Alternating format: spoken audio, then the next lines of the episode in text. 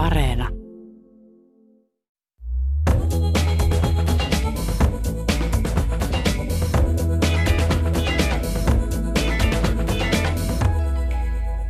Mikä teos saa Ylen tanssiva karhu runopalkinnon? Tanssiva karhu runopalkinto on Yleisradion vuodesta 1994 lähtien jakama tunnustus kirjallisesti korkeatasoisesta kotimaisesta runoteoksesta. Yle loi palkinnon kirjallisuustoimittaja Juha Virkkusen ideasta, kun kaunokirjallisuuden Finlandia-palkinnon piiristä oli rajattu runous pois. Vieraina Kulttuuri Ykkösessä ovat Tanssiva karhu runokilpailun Raadin puheenjohtaja Johanna Venho, toimittaja Minna Joenniemi ja kriitikko Vesa Rantama. Ohjelmassa julkistamme ja käymme läpi ehdokasteokset yksityiskohtaisesti ja keskustelemme myös runouden trendeistä ja koko vuoden sadosta. Minä olen Pia-Maria Lehtola. Lämpimästi tervetuloa teille kaikille. Kiitos. Kiitos. Kiitos. Johanna Venho, olet Tanssiva karhu runopalkintoraadin puheenjohtaja. Miten kuvailisit tämän runovuoden satoa? No Tämä oli rikas runovuosi 86 kokoelmaa. Me luettiin tässä raadissa ja käännöskirjoja vielä kääntäjäkarhupalkintoa varten parikymmentä. Ja mm, mun tuommoinen tässä nyt näitä yleisvaikutelmia, jos, jos tota, linjaa, niin tuntuu, että lavarunous on semmoinen, joka niin kuin edelleen pitää pintansa ja näkyy myös kirjamuodossa julkaistuissa runoissa. Mehän tosiaan luetaan kirjoja kun tässä raadissa, kun ajattelet runoa, runoa ilmestyy nykyään monessa muodossa myös netissä ja, ja äänitiedostoina me luetaan kirjoja, mutta lavarunous näkyy myös tässä. Ja sitten kiinnostava juttu oli niin kuin musta se, että luontosuhde tuli hirveän monessa – monessa kirjassa vahvasti esille ja pääty näkyy näissä meidän ehdokasvalinnoissa myös voimakkaasti. Tästä lavarunoudesta, millä tavalla se näkyy tekstissä? Lavarunous on draamallisempaa ja sen niin kuin jotenkin usein runoissa jonkinlainen tarina kulkee, sitten kiel, kielen niin kuin kyseenalaistaminen tai problematisointi tai kielellä kokeileminen tai leikki, leikkiminen ei ole niin keskeisessä osassa ehkä lavarunoudessa kuin mitä sitten muussa. Mutta kyllä tämmöinen niin kuin mietelmärunous ja, ja, ja tiheä, kielellisesti tiheä runous myös niin kuin elää vahvana virtana edelleen. Millaiset teemat nousevat esille? No mä sanoin jo tämän tosiaan luontosuhteen, joka voisi ajatella, että kun runous on tietysti proosa ketterämpi reagoimaan niin kuin yhteiskunnallisiin ja ajan ilmiöihin ja muutoksiin, että pandemia näkyisi jollain tavalla jo nyt julkaistuissa kokoelmissa. Varmaan se pandemia ja ihmisten jotenkin, ihmisten keskittyminen luontosuhteeseen niin kuin pandemian aikana, kun monet muut aktiviteetit rajattiin pois, niin näkyy runoissa, mutta mä uskon, että siihen vaikuttaa myös ilmastonmuutos. Eli runoilijat käsittelee niin kuin henkilökohtaisen luontosuhteen kautta suhdetta ilmastonmuutokseen. Ehkä sitten tuommoisia muita jotenkin semmoisia en mä tiedä, niin kuin semmoisia jotenkin hirveän leimallisia just teemoja muuta kuin sitten tämä tämmöinen minän suhde maailmaan ja rakkaus ja kuolema, ikiaikaiset teemat, jotka aina on, niin ei tullut mitään semmoisia yllätyksiä. Onko tämä runous tällä hetkellä reagoivaa vai pakenevaa? En mä näkisi, että runous on pakenevaa, että kyllä ilman muuta jo runon kirjoittaminen on reaktio, se on akti että runoilija sanoo sanansa ja päästään ne maailmaan. Onko tämä tämän päivän runous aforistista el, elämää, elämä tavallaan kiteytettynä runomuotoon? Kyllä se piirre elää runossa vahvana tämmöinen aforistinen mietelmärunous ja runousessa siinä, just siinä runouden äh, tavallaan langassa ja juonteessa musta hienoa on se, että runous vaatii aikaa. Se on hidas laji, se on hidas laji kirjoittaa, se kiteyttää asioita hitaasti ja se vaatii myös lukijaltaan aikaa. Että, että tämä aika, joka meitä jo koko ajan niin kuin ajaa semmoiseen keskittymättömyyteen ja kiireisyyteen ja someklikkailuun, niin runous on sille musta semmoinen vastalääke, että mä koen kyllä, että – jos mulla on kiire ja mä oon hermostunut, niin mä en niin saa runokokoelmasta mitään irti, vaan mulla pitää olla se aika pysähtyä sen äärelle. Entäs vinkki, jos haluaa nyt lukea runokirjan, eli sitä ei pidä ahmia, vaan, vaan pitääkö sitä lukea niin kuin sitten pienissä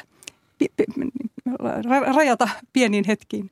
Joo, toki tässäkin, nyt me, tässä meidän laajassa satsissa näkyy, että runoutta on monenlaista ja tarinallisempaa runoutta voi toki lukea niin kuin edeten siinä tarinassa, mutta kyllä mulla saattaa mennä puoli tuntia, tunti kolmen sivun lukemiseen runokirjan parissa monesta näiden ehdokaskirjojenkin kanssa, kun oikein tiheän, tiheän ilmaisun kanssa ollaan tekemisissä.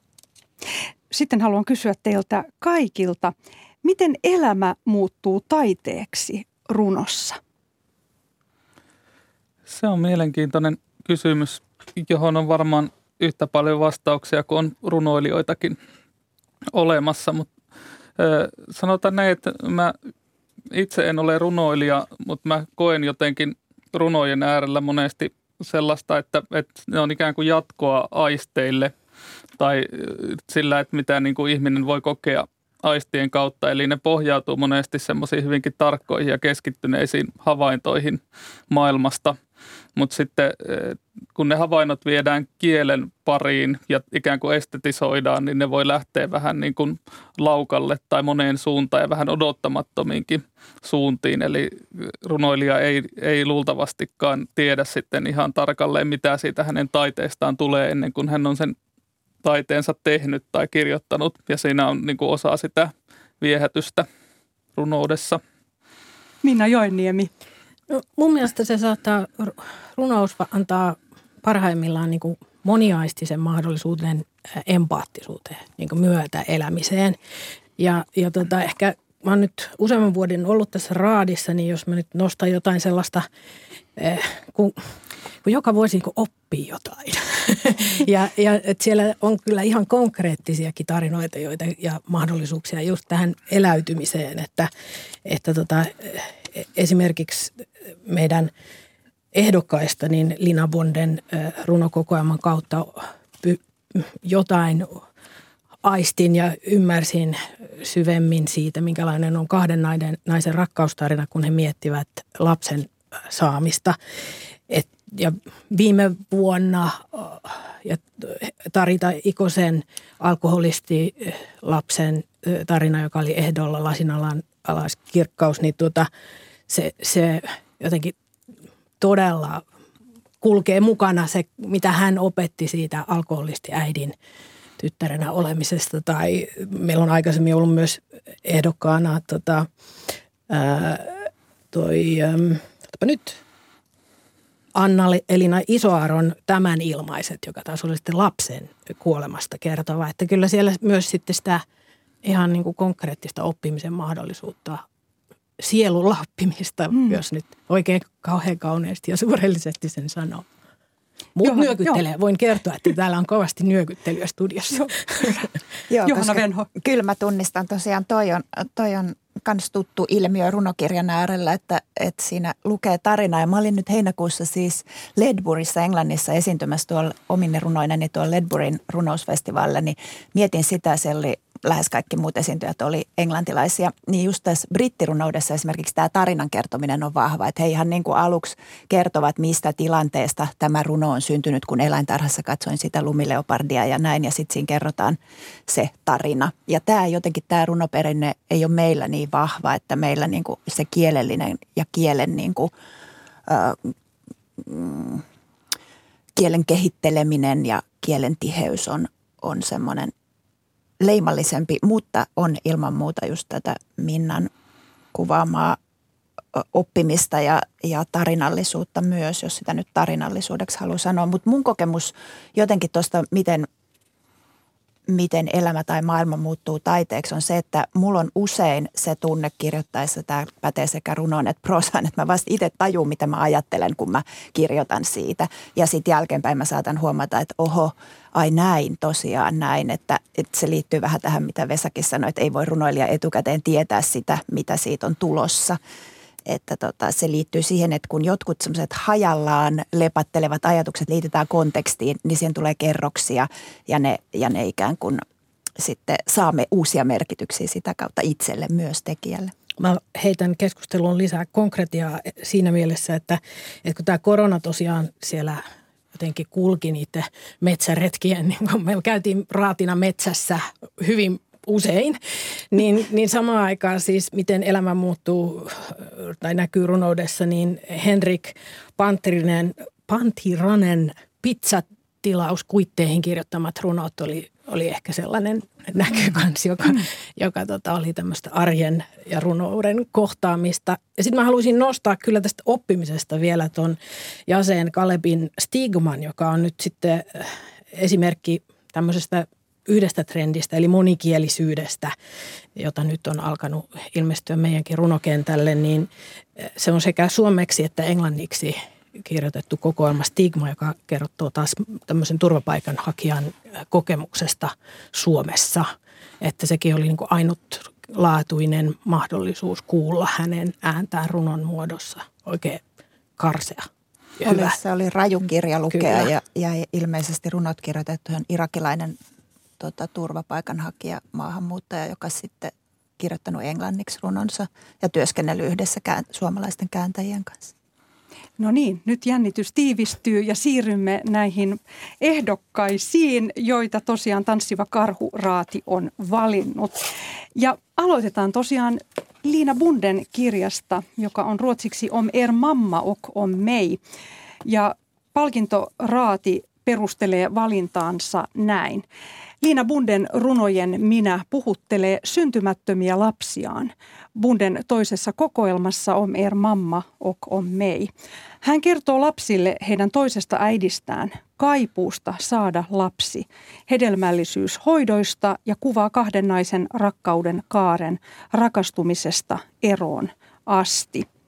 Ja tosiaan runoilija ja tutkija Liina Bunde on syntynyt vuonna 1990 Uudessa Karlepyyssä ja hänen esikoisteoksensa Teknar Snö ilmestyi vuonna 2020.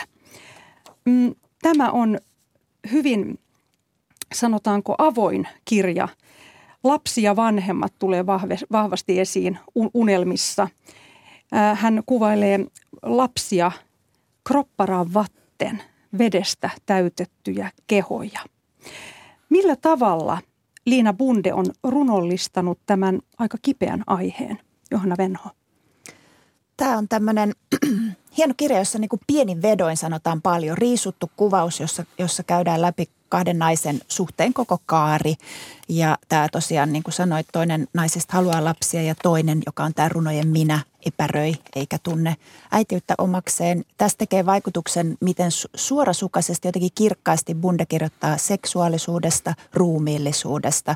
Se on koko ajan esillä. Sitten läpäisee semmoinen hienosti kuvattu suru siitä, millaiset asiat voi niin kuin kahta ihmistä erottaa. Tässä tapauksessa se on tämä, että on luovuttava siitä, jota rakastaa tämän lapsikysymyksen takia. Ja sitten kuitenkin niitä syntymättömiä lapsia kaivataan myös, että ja undrar vem ni skulle ha blivit, joka myös tätä huhtoo semmoinen haikeus. Mm, ja, ja koko kokoelma on omistettu näille syntymättömille lapsille, mm. joita puhutellaan. Joo. Vesa, joka ei ole ollut raadissa, niin mitäs, mitäs sanot? Tota, Tämä oli tosiaan uusi tuttavuus. Mulle sain tämän vasta eilen, eilen haltuuni tämän Lina Bonden kirjan. Ja tässä, musta tässä näkyy ehkä jollain tavalla myös se, että tässä on kyseessä vähän nuorempi runoilija vielä kuin tuota, mitä nämä muut ehdokkaat, joita ei vielä tässä radiolähetyksessä ole paljastettu toki, mutta vuonna 90 syntynyt toinen kokoelma ilmestynyt. Ja tässä on jotenkin tämmöinen tietty tämmöinen asiallinen tyyli, jota mä oon havainnut joissain joidenkin nuorien runoilijoiden teksteissä, että ne menee ikään kuin ottaa jonkun tietyn aiheen tai jonkun tämmöisen hyvin henkilökohtaisenkin aiheen ja tavallaan kirjoittaa runoutta niin kuin siihen ympärille. Ja siitä niin kuin huonoimmillaan voisi tulla semmoista tietyn tyyppistä joka suuntaan harovaa semmoista päiväkirjalyriikkaa, mutta sitten parhaimmillaan siinä on tosi semmoinen terävä fokus – niin kuin tässä, tässä kirjassa, että tässä tulee niin kuin kaikki tähän näihin syntymättömiin lapsiin, joita puhutellaan koko ajan, niin heihin liittyvät tunteet ja potentiaalisetkin tunteet, joita ei vielä välttämättä koeta kuin semmoisena mahdollisuuksina, niin tulee niin kuin elävästi lukijan, lukijan mieleen. Ja tota, mä, mä koin tämän jotenkin semmoisena dokumentaationa tästä aiheesta, että runoushan on siitä, kun miettii, että mikä tämän erottaa semmoista lehtijutusta, jos haastatellaan kahta naista, jotka haluaisi saada lapsen, mutta ei ole saanut. Tai, niin, niin se on nimenomaan runouden keinoin, voi tavallaan sanoa – paljon enemmän. Sitä ei tarvitse tarinallistaa välttämättä niin paljon, vaan voi laittaa vaikka just näitä kuitteja tai hinta, hintalappuja tai tämmöisiä listoja, mitä täällä on esimerkiksi sperman luovutuksen hinnoista ja muusta vastaavasta, niin ne käy runoudesta ihan luontevasti tämän kirjan yhteydessä – Tämä on hyvin rohkea kirja. Tässä myös äh, kirjan minä äh, nuolee tällaista likaista metallitankoa, mikä tavallaan on uskomattoman orgaaninen ke- kertomus tavallaan just pandemian aikaisesta bakteerikammosta. Mitä ajattelette tästä kohdasta? Niin, se on Berliinissä ja eikö siinä olla matka, matkalla niin kuin sperman, onko se sperman hankkimismatka peräti?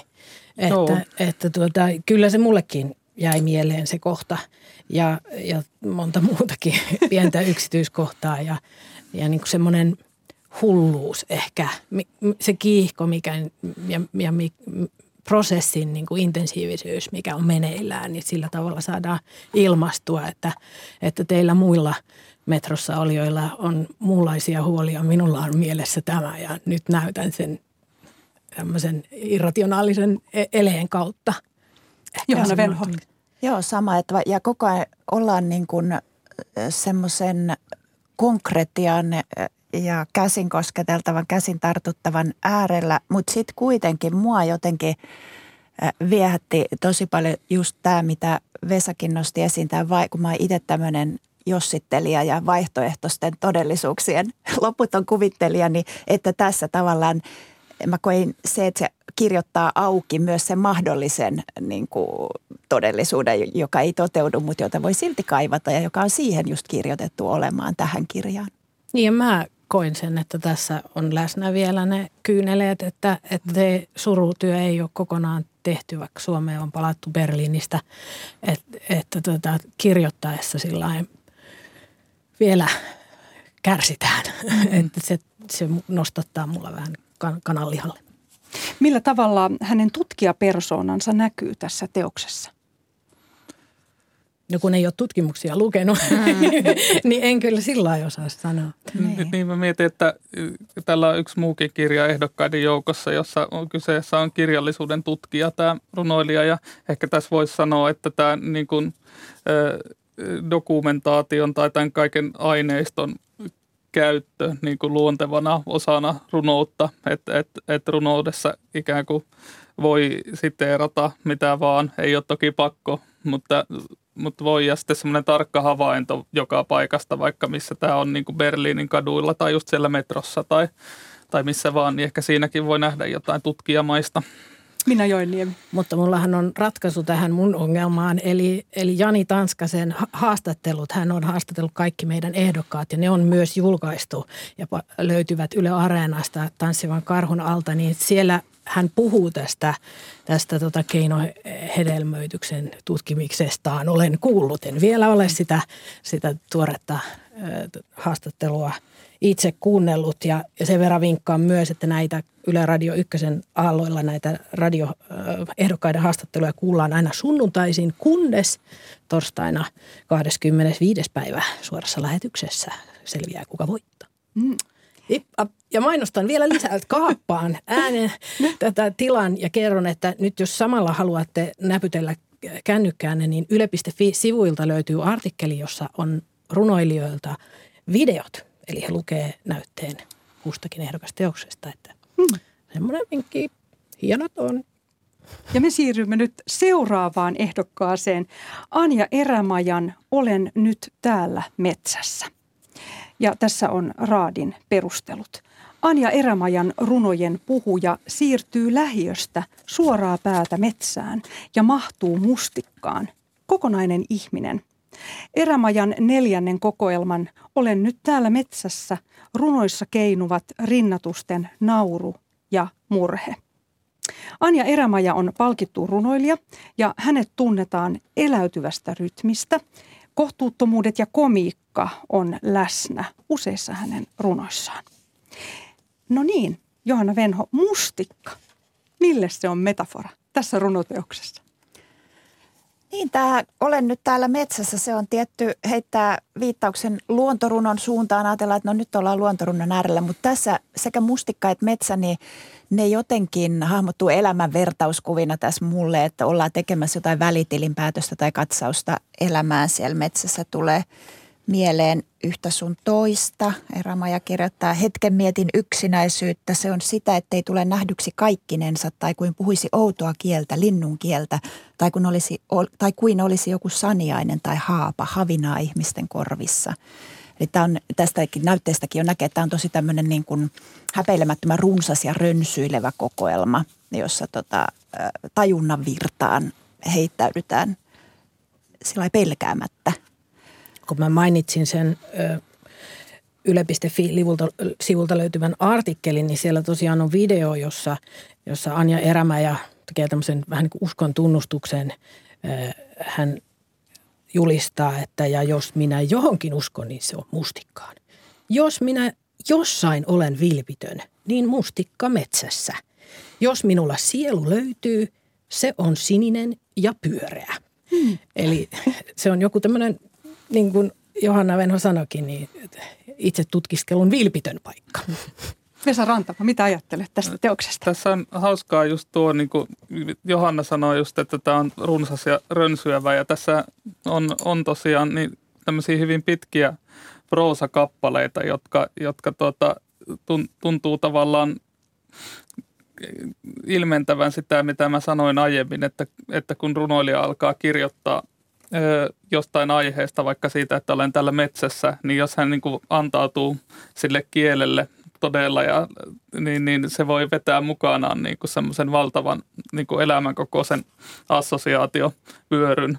Ja sitten niin vastapainoksi näille niin on näitä tämmöisiä kiteytyksiä, mitä Minnakin tuossa mainitsi, että musta tämä hengittää aika hienosti tämä kirja just siksi, että tämä ei ole tämä ei ole pelkästään niin kuin tukossa nä, nä, näistä pitkistä runoista, vaan ne on osa, osa tätä, mutta sitten vielä kustantamokin on sieltä pitkistä runoista poiminut esimerkiksi takakanteen kiteytyksiä. Timantit on ikuisia, mustikat voi syödä, mikä, mikä on saattaisi niinku hukkua sinne joukkoon, mutta sieltä löytyy tosi paljon tommosia tosi osuvia ja ne menee niin kuin, tuntuu, että se kairaa ikään kuin sen tämänhetkisen metsäkokemuksen läpi semmoiseen omaan lapsuuteen ikään kuin köyhässä vaikuttaa, että maala, maalaistalossa tämä runominen lapsuuteen ja jonnekin saaristoon ja semmoiseen tota, aikojen läpi jonnekin muualle. Et tuntuu, että tässä on monet ajat läsnä samaan aikaan siellä samassa metsässä, mikä on, mikä on tosi hienoa myös. Niin ja tässä on kypsyminen. Siis tämähän on semmoinen kypsymisen ylistys, mutta kypsyvä ihminen ymmärtää olla nöyrä. Että se välittyy siitä, että se vilpittömyys tai nöyryys, onko, onko ne mm. niin kuin, rinnakkaiset asiat tässä musta on. Mutta hän on laulun tekijä myös ja se, se jotenkin, kyllähän nämäkin niin kuin laulaa nämä runot, että Anjalla on aina ollut se osaaminen. Kyllä, täällä on paljon korvamatoja, semmoisia niin kuin siteerattu erilaisia iskelmiä ja muita lauluja. Että tuntuu, että siellä pyörii päässä koko ajan semmoinen niin kuin var- varasto erilaista soivaa aineistoa. Mikä, mikä on jäänyt sinulle soimaan? Mm, tota, mä just mietin, että mikä näistä, tässä, tässä on tämmöinen tota, raamatullinen ö, jos minulla olisi rakastajia riesaksi asti luokseni jonotettaisiin, jos huuliltani tihkuisi pitajain mehu ja Sharonin makea hedelmäliha, mutta ei mustikkaa. Jos rinnassani, rinnassani sykkisi kaikki Michelin tähdet, kaikki parhaat kaalat järjestäisin. Katosta leijailisi sataman sete, sataisen seteleitä, mutta minulta puuttuisi mustikka, ei minulla mitään olisi kuin riutunut karhu hoippuisin öisillä kaduilla kaupunkiin eksynyt metsähineen. No tämä ei ollut niitä iskelmiä, mutta se tavallaan voisi olla, kun se niin kuin riffailee tuolla raamatulla tunnetuilla lauseilla niin hyvin.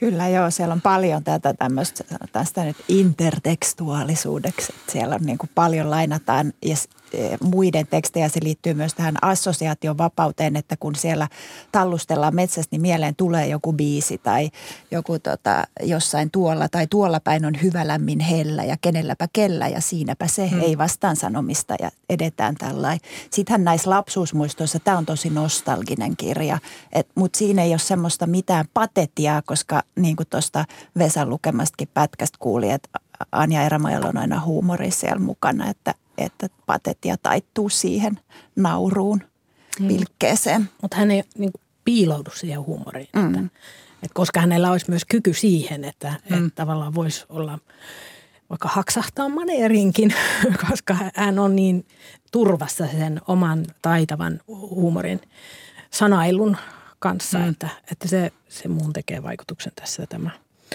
toistan sanaa vilpitön. Mm-hmm. Ja mustikka, hyvä mustikkavuosi nyt. Millä Kyllä. tavalla Anja Erämaja sitten lohduttaa lukijaa näillä runoilla?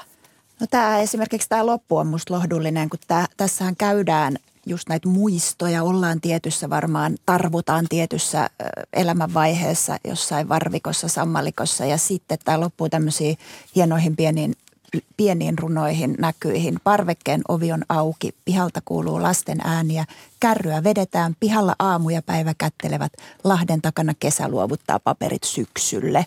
Siirrytään uuteen, mutta siinä on joku semmoinen avarmaisema ja lohtu kaiken sen ryteikön jälkeen.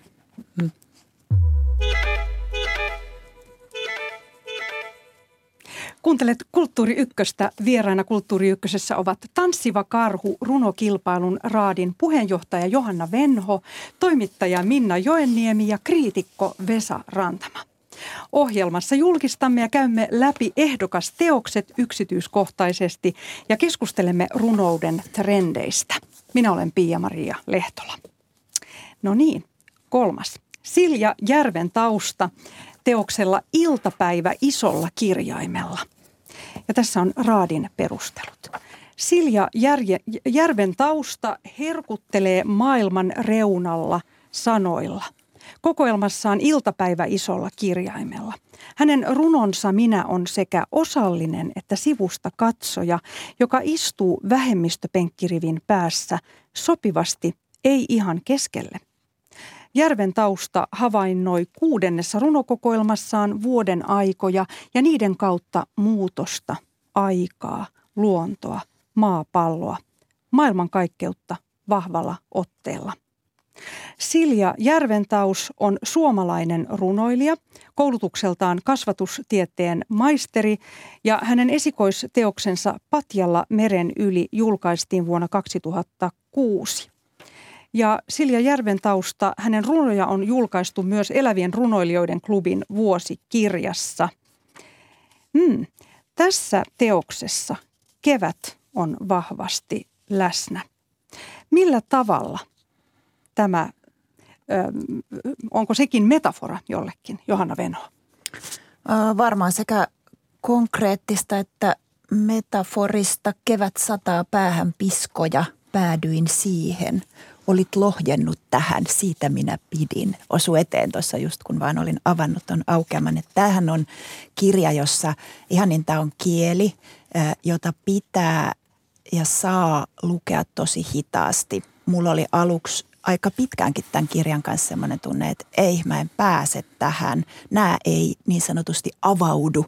Mutta sitten kun nämä runot alkaa puhua ja ikään kuin pääsee siihen sävyyn, niin se onkin tosi valaisevaa. Ja se nimenomaan on esimerkki tällaisesta kirjasta, mihin mä alus viittasin, joka vaatii aikaa. Kolmea sivua voi lukea tunnin. Paikat on tässä kirjassa keskeisiä. Tässä runojen puhuja kulkee paikoissa, tarkkailee niitä omaa suhdettaan paikkoihin. Ja tosiaan tästä, poimin tästä teoksesta muutaman lauseen.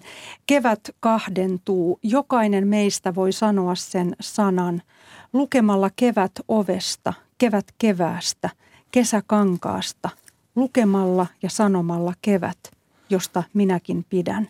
Kenen pitäisi kysyä kevät? Tällainenkin lause sitten tulee jossakin kohdassa tämä on mielenkiintoista. Tässä on tämmöistä leikittelyä, mutta kuitenkin tässä on vakavuutta mukana. Mitäs Vesa Rantama, mitä ajattelet? Tuota, ensinnäkin pitää sanoa, että Silja Järventausta on varmasti yksi Suomen persoonallisimmista runoilijoista ja tietyllä tavalla hänellä on tämä sama, saman tyyppinen tyyli ollut siitä esikoiskirjasta, jonka mainitsit 2006 ilmestyneestä lähtien. Ja, ja, ja, ja sitten jos on lukenut näitä aiempia kirjoja, niin, niin siihen jotenkin pystyy hyppäämään mukaan tähän sanomisen tapaan uudestaan. Se voi aluksi olla tosi, tosi hämmentävää, koska jos mä vertaan vaikka toiseen tosi persoonalliseen runoilijaan tähän Anja Erämajaan, joka oli aiemmin, niin Erämajalla on ehkä kuitenkin se runo minä on ikään kuin tunnistettavammin joku semmoinen ihminen, jolla on omia, omia kokemuksia, semmoinen henkilö, joka, joka kirjoittaa niin kuin omista kokemuksista ja tunteistaan käsin. Mutta Järven taustalla se menee se runo minä siihen kieleen semmoisella tavalla, että, että se voi periaatteessa olla mikä vaan asia tai olento, ja, ja välillä, välillä se muistaa ihmistä ja välillä se on jossain niin kuin maan alla tai, tai jossain saattaa olla penkki tai mistä tahansa esineestä voi tulla semmoinen toimija tai mistä tahansa sanasta voi tulla, vaikka kesä tai kevät voi alkaa niin kuin tehdä erilaisia asioita. Esimerkiksi ja, sanavarasto toppavaatteissaan. Joo. Tai Kevät kadulla sanoo ajatuksen laskostaa viimeisimmän viittauksensa. Sää mahtaa olla ainut asia siinä, siinä on just, just toi, että, että se tavallaan niin kyseenalaistaa kaikki semmoista vakiintuneet tai konventionaaliset tavat puhua todellisuudesta ja maailmasta, että sen pystyy näkemään ikään kuin uusilla silmillä kaiken ympäröivän, kun, kun lukee Silja Järven taustaa. Kesä pääportoikossa maksamassa pääsi, pääsylippua aulassa matkalla puistoon. Eli tuohon liittyy jotenkin semmoinen niin kuin, niissä on jotain lapsenomaisesti maailmaa tarkkailevaa näissä runoissa. Sellainen katse, joka ottaa oikeudekseen ilmasta maailmaa just omalla tavalla, just sillä tavalla kuin lapsi näkee. Lapsihan luo uutta kieltäkin usein, keksii sanoja, kehittää ilmaisuja, kun se ei vielä tiedä, miten asiat ilmastaa. Niin näissä on jotain semmoista, että Järventausta kirjoittaa just tämän maailman havaitsemisen, etsimisen näkyviin, että mä etsin maailmaa ja tuntuu, mm. että kun ihminen rakastaa jotakin henkilöä tai jotain tilannetta tai, tai elämää, niin silloin se syntyy tämä tämmöinen luova kieli. Et koen, että tässä on aika paljon niin kuin rak- rakkautta mukana tässä uuden kielen luomisessa. Ra- rakkautta maailmassa olemista kohtaan, että, mm, mm. että tämä hahmo runon minä on sivullinen kuitenkin, joka jotenkin voimautuu vuoden ajoista. Siis täällä mm. nyt pian pitää muistuttaa, että täällä on esimerkiksi syksystä tällainen yli, ylistys. Syksy suurella lehdellä syksy kuuluttaa, lausuu sanontansa. Se näyttää keinonsa, mihin se pystyy. Syksyä rakastan suuresti. Syksy tulee, keittää kovaksi. Niin kauan syksy odottaa. Se tunnistaa nimettömän, pitelee sinusta kiinni. Tunnelma vain on erilainen että et se jotenkin täyttyy nyt tämä hahmo mm. näistä hapeesta ja oma, omasta niin kuin maailmasta humaltumisesta. Kyllä, mä, mä kyllä. just lisäisin siihen, mitä Johanna sanoi, että tässä on ä, paikka tärkeä, niin aika on myös samalla. Että runoilija Mirkka Rekolalla oli tämä ajatus, että vuosi on paikka, niin tässä ikään kuin tarkkaillaan kaikkia ajallisia suureita iltapäivää, syksyä, kevättä ja vaikka mitä niin kuin paikkana. Ja, ja, tota, ja jotenkin lähdetään siitä, että ne koskettaa kaikkia ihmisiä – omalla tavallaan, että se on joku semmoinen paikka, jos ollaan vaikka loppukesässä, niin kaikki on siellä niin kuin omalla tavallaan. Ja ne myös on lohdullisia, että ne lohduttaa just tässä yksinäistä on yksinäinen havainnoitsija myös monessa paikassa, joka tarkkailee, mitä maailmassa tapahtuu. Ja sitten kevät, se on sentään minullekin, mm-hmm. että, että nämä vuodenajat ja ei nyt niinkään ehkä luonnon ilmiöt niin kuin jotenkin leimallisesti, mutta koko se ympäröivä maailma, ne myös lohdut. Mutta tämä on kyllä koronavuosien tulos, että mä kävin tekemässä runovideon tätä yle.fi sivulta löytyvää artikkelia varten, jossa on tarjolla siis tosiaan jokaiselta näistä meidän ehdokkaista niin ihkut runot, niin, niin Silja Järventausta puhui siitä, että hän käveli Tampereella Mirkka Rekolankin kaupungissa mm. paljon korona-aikana ja oli siellä jonkin aikaa asui muutti takaisin Helsinkiin, joten hän oli vähän niin kuin irralla siitä kaupungista ja ne tienvarren sivustat niin kuin oli, oli hänen ystäviään sitten. Ja hän, hän lausuu siinä artikkelissa tällaisen runon, että ainoastaan vuoden aikaan ja vuoden ajalle hän kuuluu. Hän kuuluu koivun lehteen, hän kuuluu. Tien sivuun hän kuuluu, kuuluu paikalla olleen, kuuluu ottaneen paikasta otteen. Vuoden aika tekee hänet tietäväksi. Hmm. Millä tavalla tämä hänen oma sanavarastonsa kuvaa hänen elämänfilosofiaansa? Millainen se on? Tätä en videokuvauksista kysy. tuota, joo, tämä on, tämä on vähän haastava kysymys, kun tähän sanavarastoon periaatteessa mä, mä tietenkin koen, koen tämän vielä niin, että, että se on tärkeää, että miten niin kuin lauseet rytmittyy tai miten hän käyttää vilkkuja ja, ja tota, periaatteessa sinne voi tulla niin mitä tahansa havaittuja ilmiöitä mukaan, että se sanavarasto on potentiaalisesti hyvin, hyvin laaja – mä, mä koen, että tässä on semmoista tiettyä niin kuin avaruutta, että ikään kuin halutaan, että se elämänfilosofia on semmoinen, että halutaan poistaa semmoisia jotenkin käsitteellisiä lukkoja ikään kuin ihmisen ja maailman välistä, jolloin niin kuin asiat voi nähdä toisin tai myös toiminnallisempina, ei niin staattisina kuin monesti nähdään, jos sanotaan, että, että tässä pöydällä on kynä ja paperia ja runokirja, niin sille Järventausta varmaan laittaisi ne niin kuin tekemään jotain ja suhteisiin vaikka jonkun vuoden ajan kanssa tai jotenkin ympäristön kanssa sillä lailla, että sitten tulisi dynaamisempaa ja eläväisempää, liikkuvaa, räiskähtelevää. No niin, nyt siirrymme Olli Sinivaaran teokseen Puut. Puut on yksinkertainen, mutta osuvan luja nimi teokselle, jossa kulkija pysähtyy näkemään puut metsältä kaikki ne yksityiskohtineen eri vuoden aikoina ja vaihtuvissa valaistuksissa. Silloin puut alkavat puhua. Tässä oli osa raadin perusteluja. Olli Sinivaara on kirjailija, kääntäjä ja René Girardin ajattelun tutkija. Girard on ranskalainen historioitsija, kirjallisuuden tutkija ja yhteiskuntafilosofi. Ja hänen tutkimustensa katsotaan joskus edustavan filosofista antropologiaa. Koulutukseltaan Sinivaaran valtiotieteiden maisteri. Ja tässä luen otteen teoksesta. Kun ensi lumen päivänä yhdessä koivussa seitsemän on kerralla monta koivujen vuoden aikaa, kun ohut lumi valaisee lehtiä alhaalta päin ja saa jo sammuneen hehkumaan uudelleen. On helpompi ottaa vastaan marraskuun taivas. Latvat sitä vasten, pimeän raajoja kurottamassa, käpertymässä, tummuneita käsiä haromassa. Oikeaa nimeä tälle lopulle, joka jatkuu ja jatkuu sen koivun alimmassa oksissa vielä jäljellä paljon täyttä vihreää, juhannusviikon vihreää. Miten kuvailisit, Johanna Venho, oli Sinivaaran tyyliä hahmottaa maailmaa runojen kautta? Tässä oli tosiaan puut ja, ja vehreys. Joo, tässä kirjassa on mitaltaan aika niukka ja ja tota, sitten sit jotenkin tuli mieleen tämä sana hiottu, vaikka mä yritän välttää sitä runojen yhteydessä. Nämä on niin kuin viimeistelyn olosia hyvällä tavalla viimeistelyn ja hiotun olosia runoja. Luontorunoja, niin kuin se suhde maailmaan näyttäytyy tietysti nimenomaan sitten, että puhutaan puista ja metsästä ja sitten lukija alkaa tietysti miettiä näitä kuvia.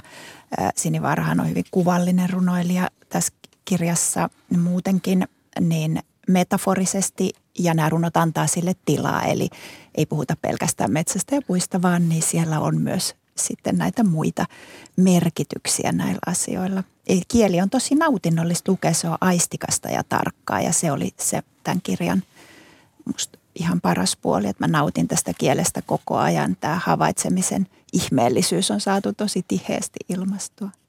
Ja nämä runot kannustavat keskittymään ja tutkimaan hetkiä puiden kautta. Eli, eli tämä on just sitä vastapainoa nopealle nettielämälle. Minna Joinniemi. No oli Sinivaara on tämmöinen klassikko sanota, mutta vanha sielu. Siis, mm-hmm. että nämä on kytköksissä nämä runot tämmöiseen sodan jälkeiseen, sodasta toipuvan suomalaisen runomiehen, nimenomaan jotenkin siinä on se miehisyys minusta kehtaan sanoa, niin, niin läsnä äh, on kutsunut häntä vähän niin kuin kun hänellä on vahva Tampereen murrekin, niin Lauri Viita tulee siitä mm. mieleen. Mutta mutta anekdootti, anekdootti on se, että, että hän on kokenut nämä monet runojensa maisemat, mäntykankaat, niin semmoisen trail-pyörän selästä. Hän, hänellä on tämmöinen erikoisharrastus. Trail-pyöräily on semmoista hyppelehtimistä pienen pyörän päällä graniittilohkarelta toiselle, jota hän harrastaa tuota, Merirastilan metsissä. Ja Minna Pyykön luonto-ohjelmista löytyykin semmoinen jakso, jossa, jossa hän kertoo omasta partiotaustastaan ja metsäsuhteestaan ja kuinka, kuinka nämä puut, jotka häntä puhuttelee, niin, niin on todistaneet niin monia vuosikymmeniä, ellei satoja, ja se, se on hänestä niin kuin tärkeää, että, että ne ovat tällaisia historian niin kuin kerrostumia puut itsessään. Hän kunnioittaa niitä ja jotenkin se tuntuu tässä runoudessakin, että se on vitsikästä. Siinä me olemme tehneet jälleen runovideon, joka löytyy sieltä yle.fi-sivuilta.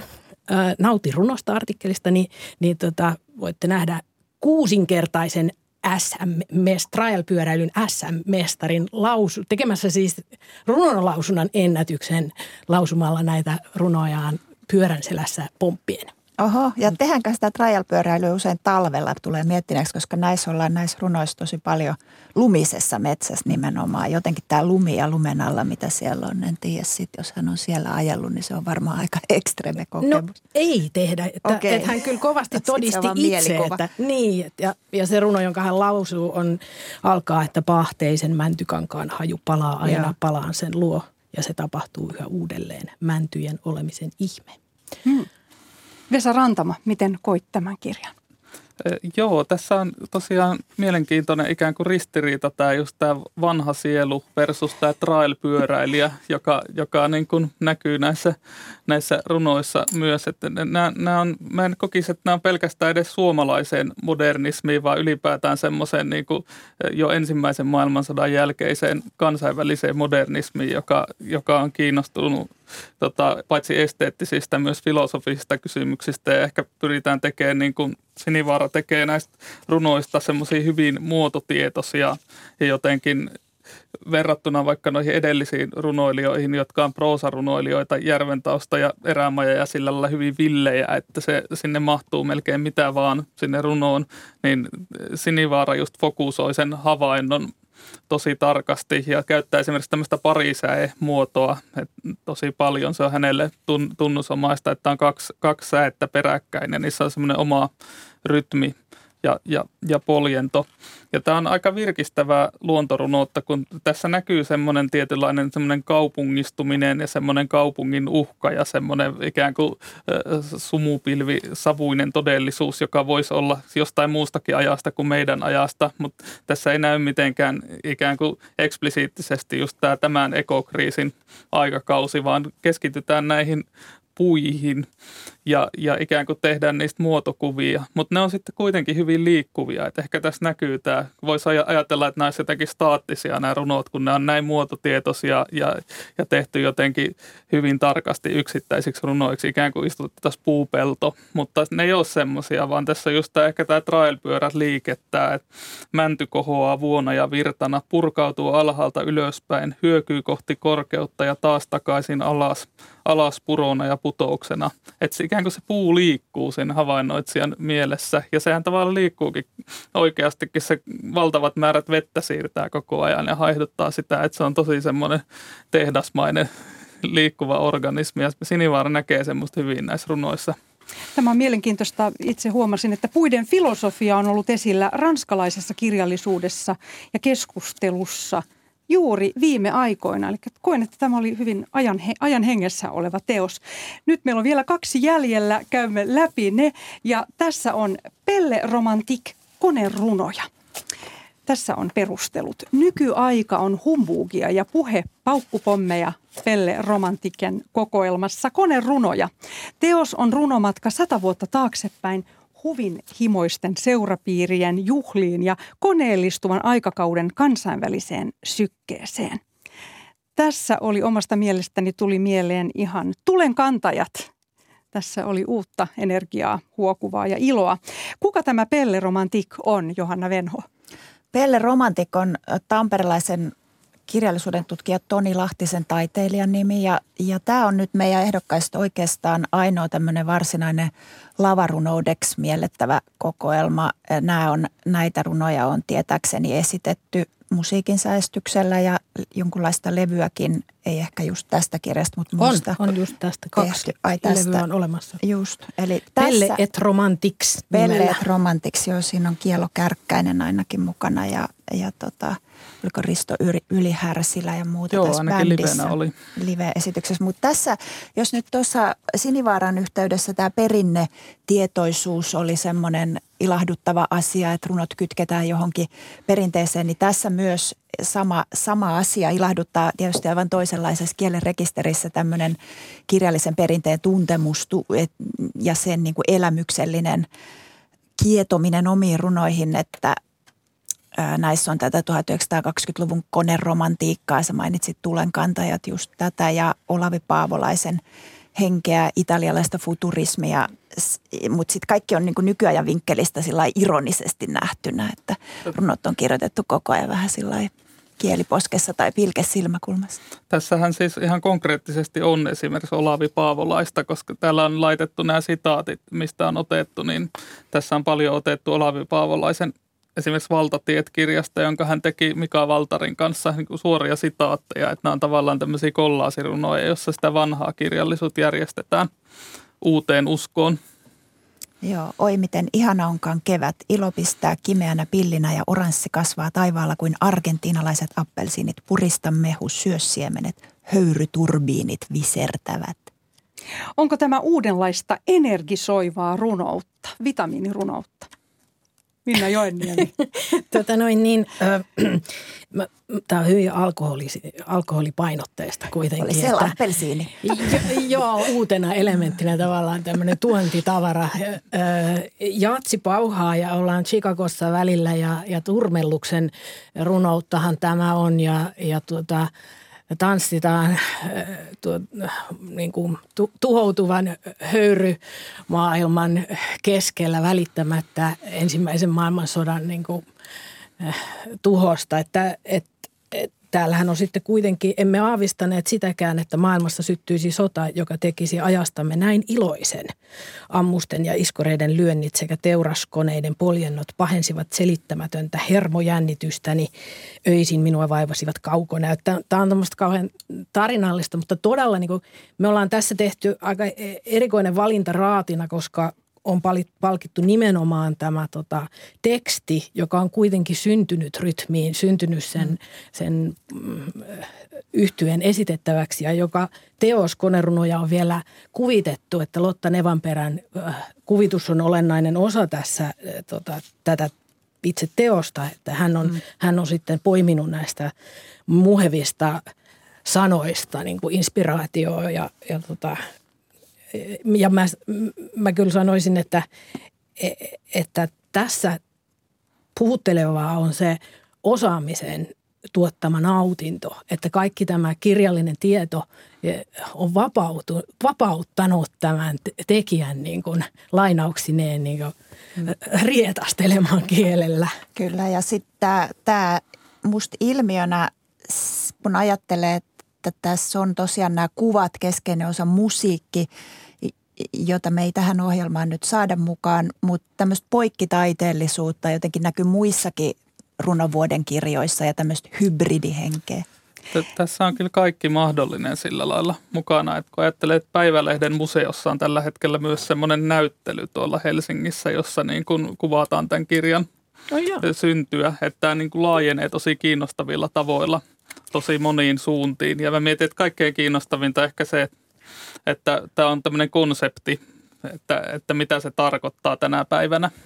Ja nyt vielä yksi ehdokas, Olli-Pekka Tennilä, Lemmen Ommel. Lemmon. Se on lemmon ommel, joo, mä, mä tulkitsin sen nyt niin kuin lemmen, lemmen ommel. Ajatus ei ole tarkka, kieli on, kirjoittaa Olli-Pekka Tennilä neljännessä kokoelmassaan Lemmon ommel. Runot pyrkivät väsymättä tarkentamaan havaittujen ilmiöiden kuvausta. Johanna Venho, miten kuvailisit tätä teosta? Tästä niin kuin runoilijan oppineisuudesta ja filosofin katseesta elämään huolimatta mä luen näissä jotenkin jatkuvaa ihmettelyä ja hämmästymistä hetkiä ja asioita ja ihmisten äärellä. Eli näissä runoilija sanoo, miten näkee asian, sanoo sen omalla tavallaan ja siitä tulee myös lukijalle uusi kulma. Ää, Tennillä kirjoittaa esimerkiksi, että huomasin, miten suljettuani silmät, joku muu niiden takana sulki silmänsä ja myöhemmin isä, mä näin, että mun silmien sisällä on toiset silmät. Eli siihenkin tulee tämä lapsen katse maailmaan. Ö, onko ajatusten sanoittaminen runoiksi vapaampaa, pyrkimys olematta vangitsematta ja rajaamatta todellisuutta? Tuota, tässä Tennillä runoudessa se on tosiaan tärkeää, niin kuin mä sanoin aiemmin tuosta Silja Järven taustasta, että mutta tämä Tennillä lähestyy vähän niin kuin filosofisemmin tai en, enemmän, enemmän ikään kuin ajattelun ja filosofian ja tämmöisen ihmettelyn kautta kuin suoraan niin kuin kieltä vyöryttämällä sitä, että miten maailma voisi nähdä toisin. Ja hän ei niin kuin luota ehkä semmoisiin myöskään semmoisiin vakiintuneisiin käsitteisiin tai semmoiseen ikään kuin, ikään kuin poliittiseen väittelyyn tai mihinkään semmoiseen Twitter-debattiin tai vastaavaan, mitä käydään. Että, että tässä musta esitetään hyvin vahvasti semmoinen näkemys, että, että tämä on ikään kuin tämmöistä niin kuin jo kuolleiden sanojen pallottelua, iso osa sitä keskustelusta, mitä, mitä käydään. Ja hän pyrkii niin kuin ikään kuin sen taakse katsomaan todellisuutta. Hyvin semmoisia pieniä asioita, niin kuin pölyhiukkasia tai torakoita tai mitä ikinä, niin kuin mitä voi vilahtaa ihmisen silmäkulmasta ohi, jota ei, ei välttämättä koskaan sen jälkeen ajattele, mutta hän pyrkii saamaan siitä kiinni.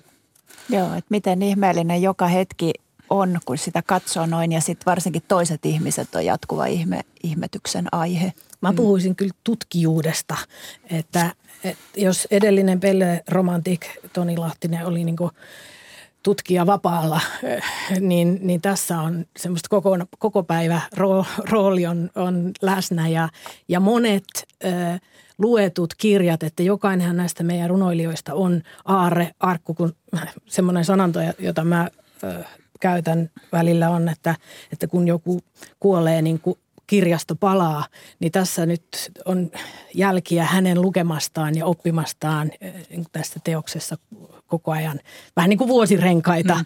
on noissa Olli Sinivaaran runoteoksissa. Että mutta samaan aikaan tuntuu, että hän niinku pyrkii paitsi hyödyntämään sitä oppimaansa, niin myös oppimaan pois siitä tai tavallaan niinku näkemään sen ohi tai sen niinku ihan vaan sen, mitä niinku milloinkin ympärillä on. Minusta tässä on hyvä sitaatti, niin kuin jos ajatellaan tätä koko listaa, kun tässä on hyvin monipuolisesti runoja. että verrataan runoilijoita radioamatööreihin.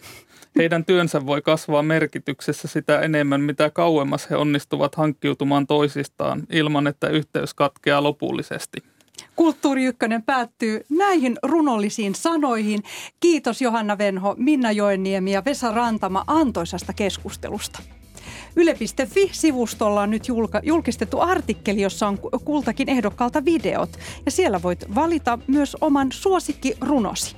Tanssiva karhu, runopalkinnon voittaja ja kääntäjäkarhun saaja selviävät Yle Radio 1 suorassa lähetyksessä 25. elokuuta. Tämä lähetys ja muutkin löytyvät Yle Areenasta ja keskiviikkona Kulttuuri Ykkösen aiheena on ja haastateltavana on Finland Festivalsin toiminnanjohtaja Kai Amberla. Lähetyksen juontaa Pauliina Grym ja tosiaan kesätapahtumista keskustellaan huomenna. Tätä lähetystä kanssani olivat tekemässä äänitarkkailija Marko Vierikko, toimittaja Ville Talola ja tuottaja Olli Kangassalo. Runollista tiistaita teille kaikille.